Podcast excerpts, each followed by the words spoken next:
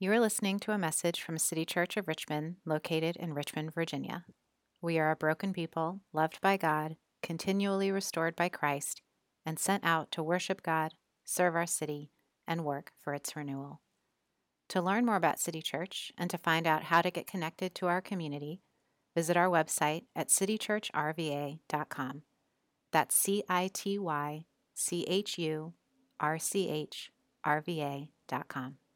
And thanks for listening. All right, if you would, uh, please take a seat. We're going to continue with worship this afternoon. Again, my name is Harrison Ford, one of the pastors, and as always, it's a pleasure to be with you. I'm glad that you've chosen uh, to worship here this afternoon. I wonder if you've ever had a mountaintop experience.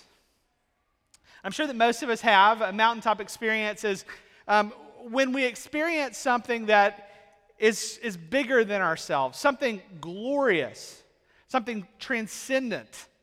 And because of that, it, it draws us outside of ourselves, and as it were, we're kind of caught up in the bigger picture of life.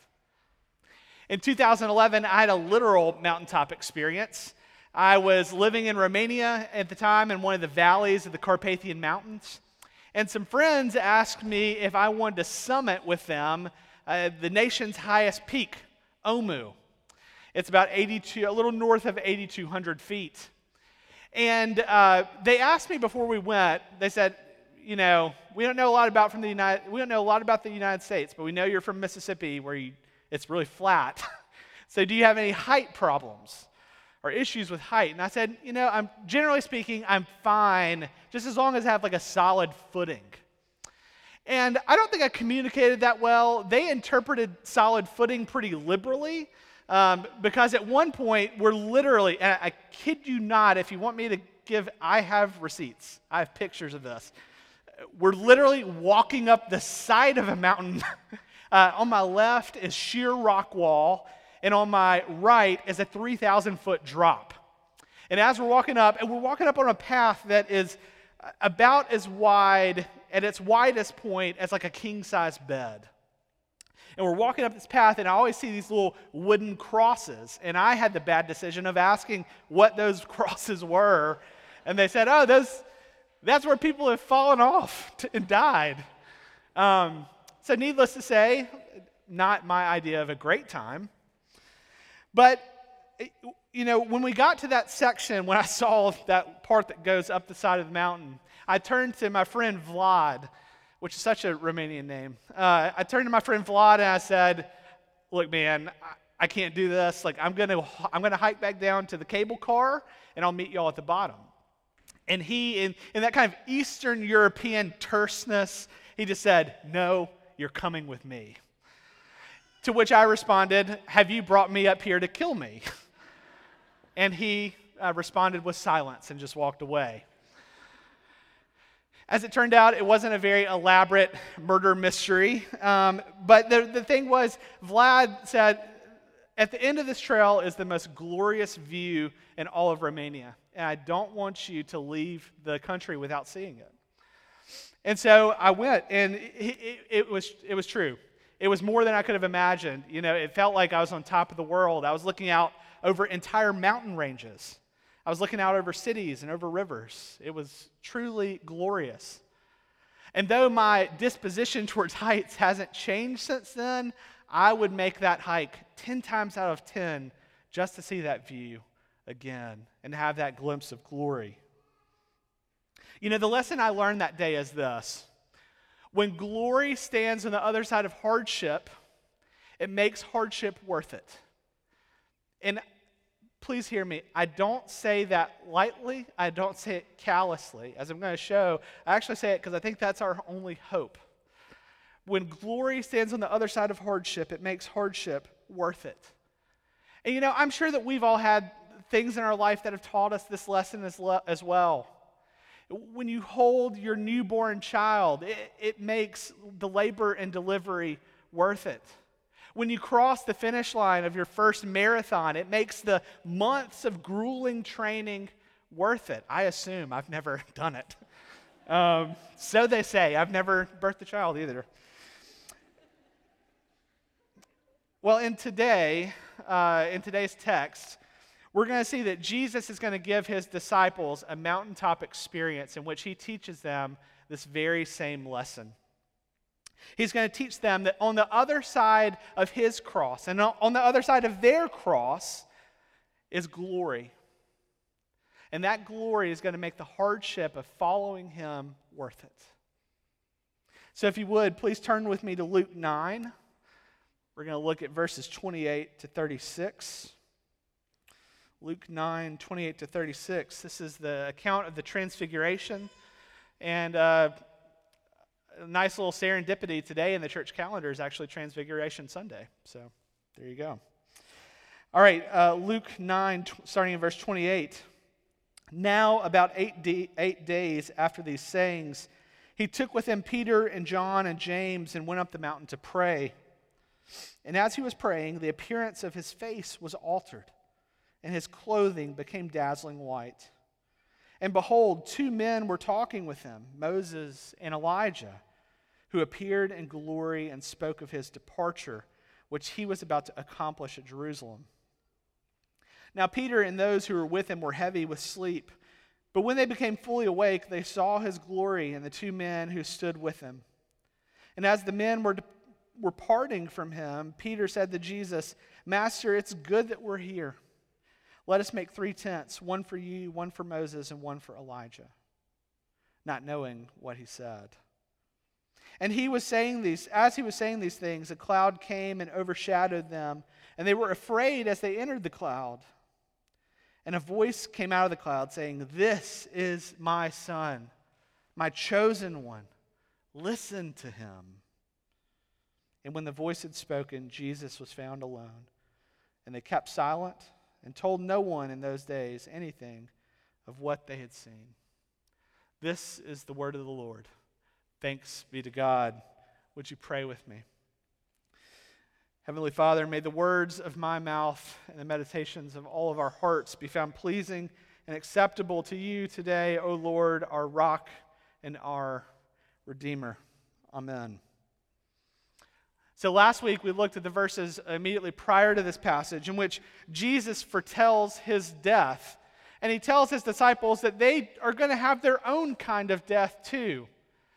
He says that to follow him, they're going to have to take up their cross. And that if they want to gain their life, they're going to have to lose it. And you can imagine that this left the disciples a little shaken. Come again, Jesus? I have to take up my what?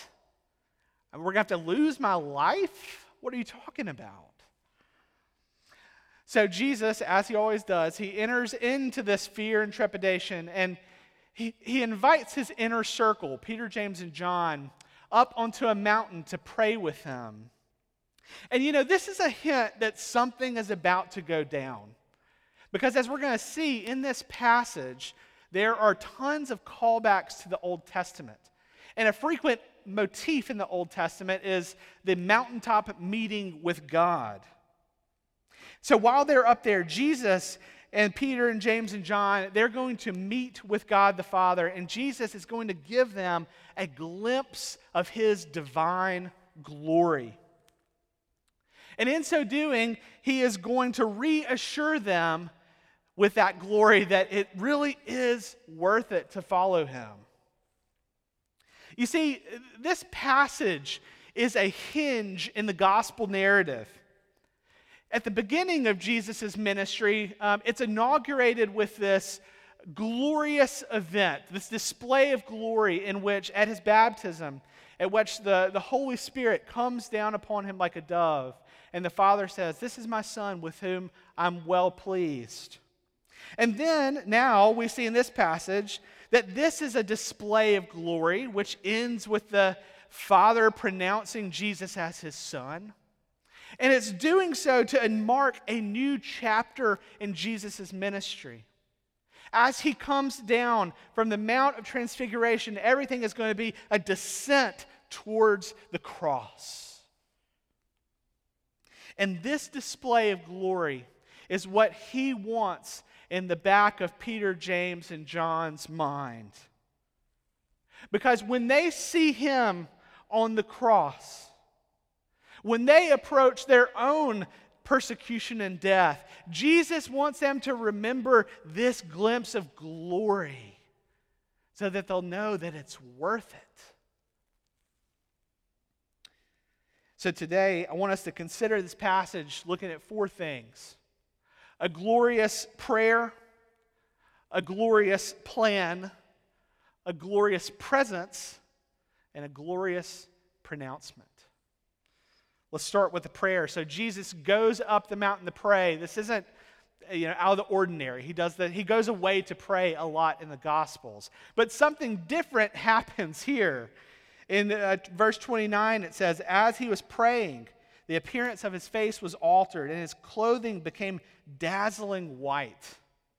Uh, this uh, Matthew's gospel actually captures, I think, the drama of the situation a little bit better. He says, There he was transfigured before them. He shone like the sun, and his clothes became white as light. The word transfigured here is the Latin translation of the Greek verb metamorphao, which is uh, the word from which we get metamorphosis. But except here, Jesus isn't like a butterfly, or isn't like a, a caterpillar becoming a butterfly. He's not changing into something new, but rather in his transfiguration, he's just more fully revealing who he is. Now, again, there are so many allusions in this text to the Old Testament. As we read earlier in the service, when Moses goes up the mountain to meet with God, he comes back and his face is glowing. It's, re- it's reflecting back the glory that God had shown him when he met with him. In the prophet Ezekiel's vision, he, he looks and he sees a heavenly figure sit, sitting on a throne. And when he looks up, it, it, it's like a cloud of, uh, of flames. He says it's like a, a piece of metal that's encased by flames and radiating glory. And then in the prophet Daniel's vision, we see that the Ancient of Days is described ha- as having clothes that are as white as snow and hair that is as pure as wool. And then the psalmist tells us that God covers himself with light as a garment. And it's here on the Mount of Transfiguration that we see who all of those passages are talking about. They're talking about Jesus. Jesus, about whom uh, the Apostle John writes, is the true light who gives light to everyone. Jesus, who describes himself as the light of the world. Jesus, who Timothy says dwells in inapproachable light. Jesus, whom, about whom John the Revelator says that the New Jerusalem needs no light because the glory of God gives it light and the Lamb is its lamp. Early in the chapter, Jesus asked his disciples this question who do you say that I am? And it's here on the Mount of Transfiguration that he gives the definitive, definitive answer. He is the supremely glorious God. Friends, I believe that so much of our apathy in our faith comes from us not being able to apprehend Jesus this way. You know, and you might hear that and you say, well, you know, it's probably because I've never have seen him that way. I wasn't up there with Peter and James and John to see him revealed in that glory. But I want you to listen to what Peter says in his second letter. He's talking about his time uh, on the Mount of Transfiguration. And he says, For we were with him on the holy mountain, but we have, a, have the prophetic word more fully confirmed to which you will do well to pay attention as to a lamp shining in a dark place. Of course, he's talking about Scripture, he's talking about the Old Testament. He's saying that that mountaintop experience of Jesus was simply a confirmation of everything that had been prophesied about him in the Old Testament. In other words, what he's saying is that God's word is its own revelation of the glory of Christ. I mean, think about how the Apostle John describes God in his prologue to his gospel. The Word was with God, and the Word was God. In him was life, and the life was the light of men. The light shines in the darkness, and the darkness hasn't overcome it. So, friends, if we're going to be able to endure the trials and hardships of the Christian life, we have to see that the person calling, to the, calling us to this is the supremely glorious Christ.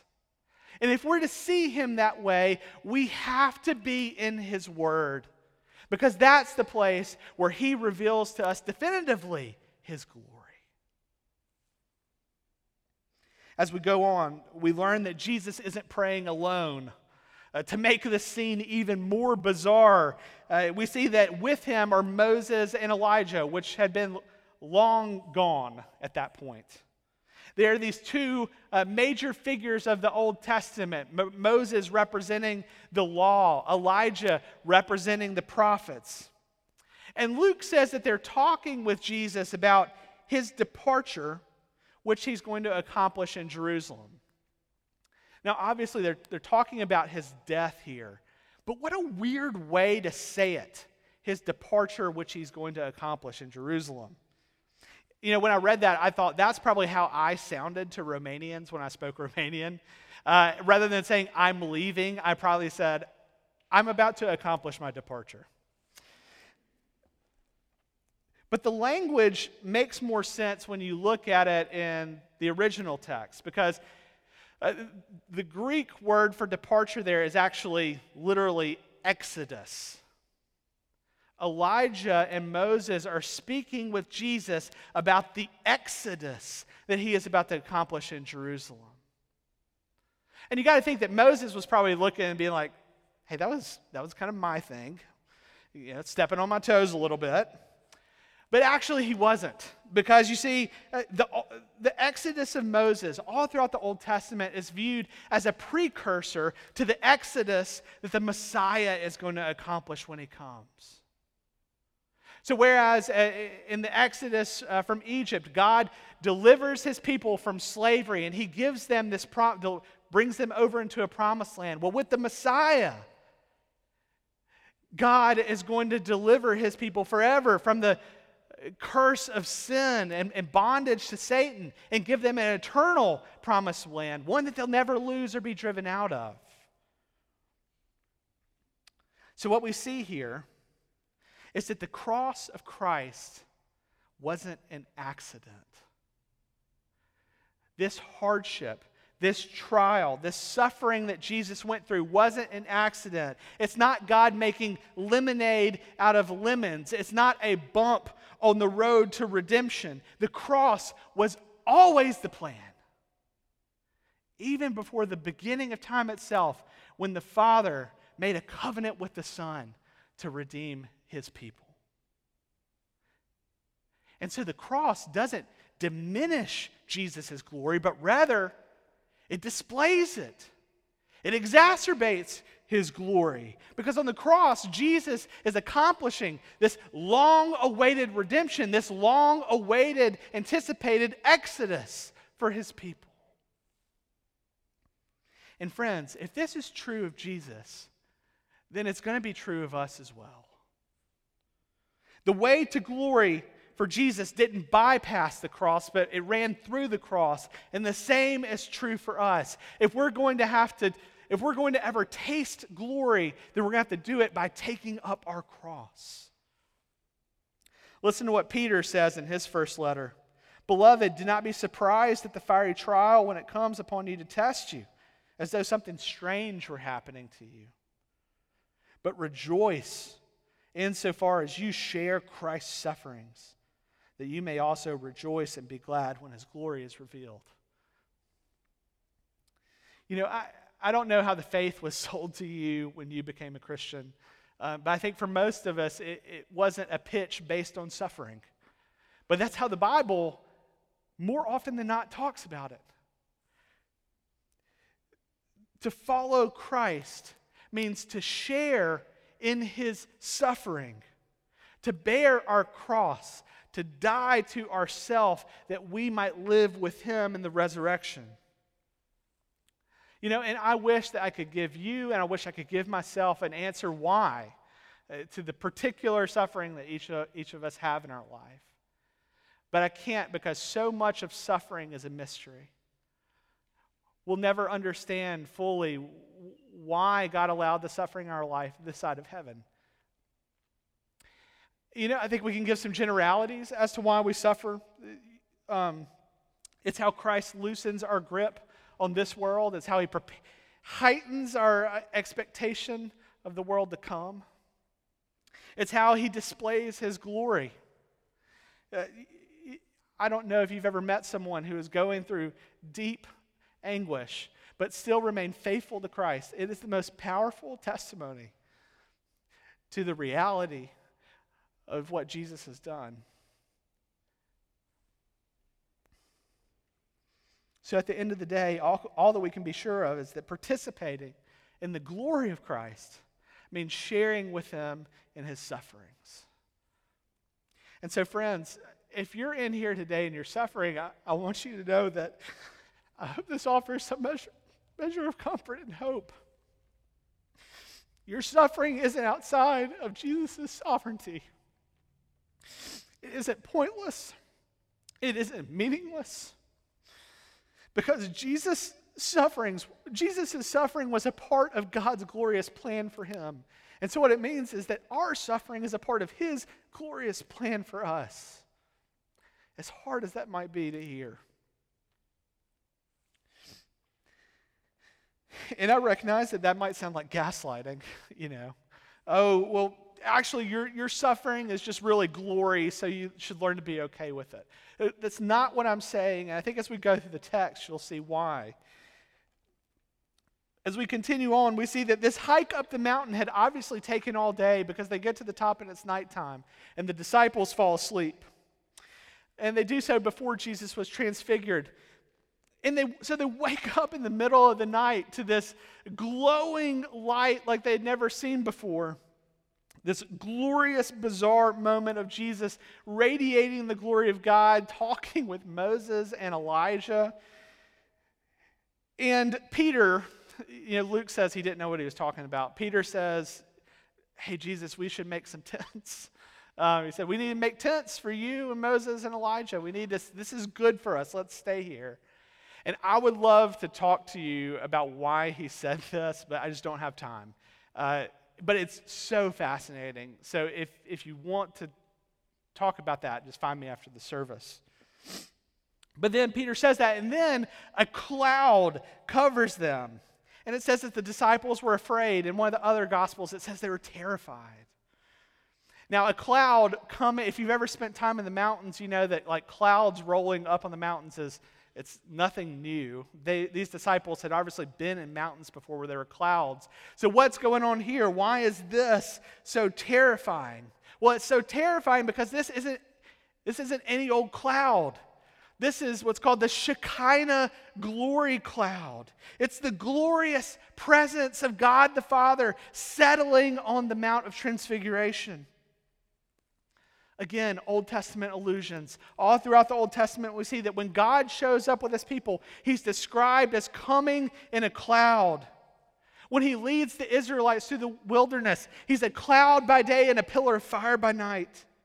When he meets with Moses on Mount Sinai, a cloud descends upon them. The prophet Ezekiel's vision, he has this vision of heaven opening up, and when he looks up into it, he sees a, a fiery cloud.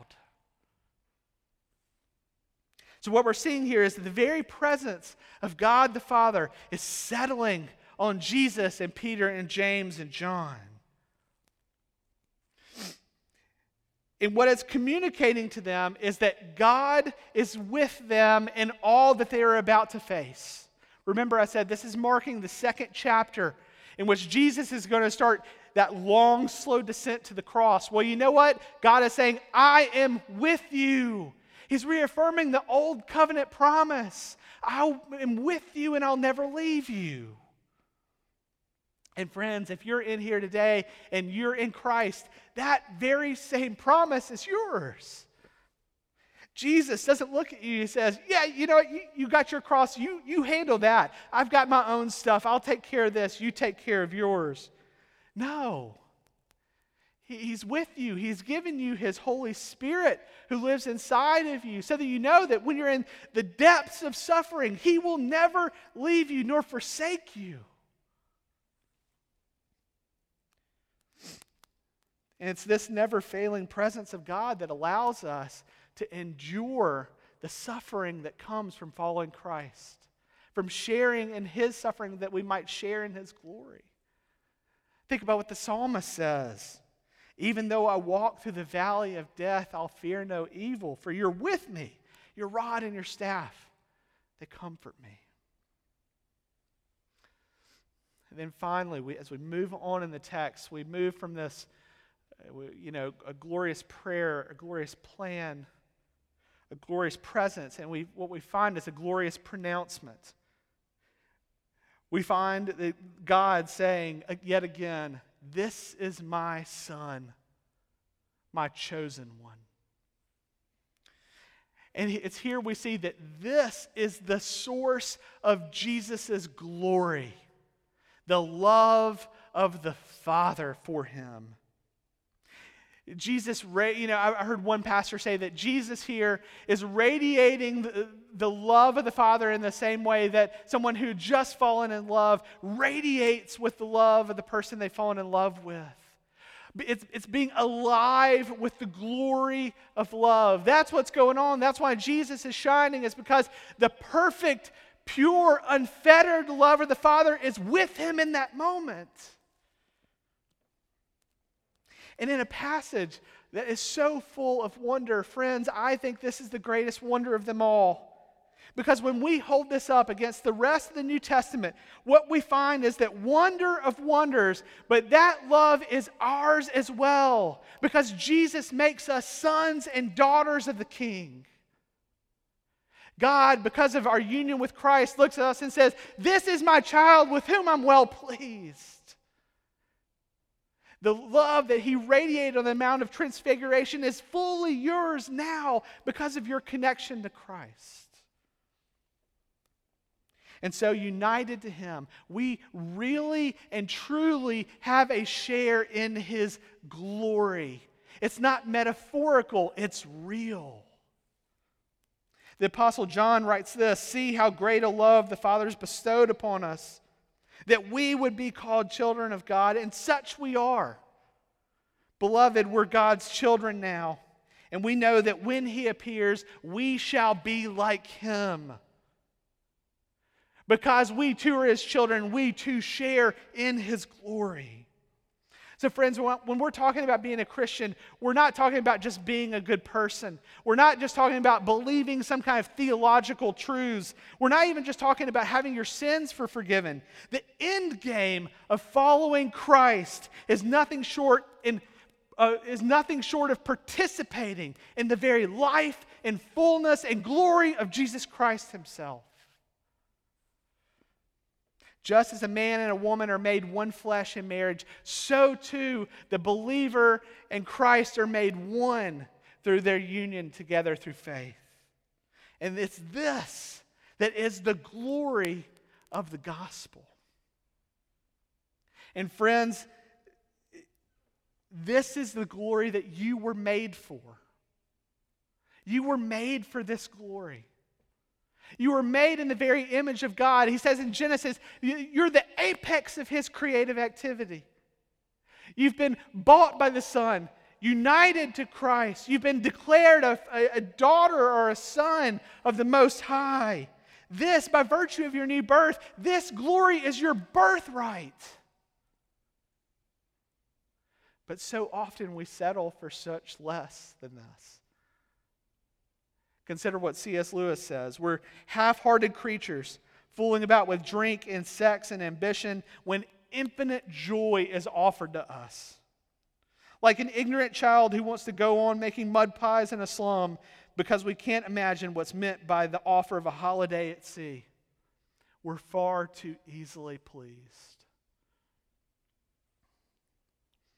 You know, when I wanted to turn around on that hike in Romania, Vlad wouldn't let me. He wouldn't let me because he didn't want me to settle for less. He wouldn't let me because he wanted me to experience that glorious view. Well, friends, in a similar way, Jesus stands before you today offering his glory. And he doesn't want you to settle for less.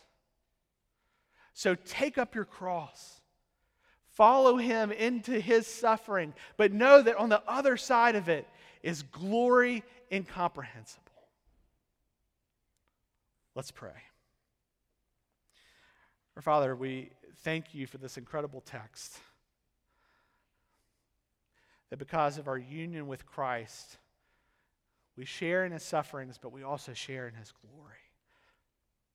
Father, we are so numb to this.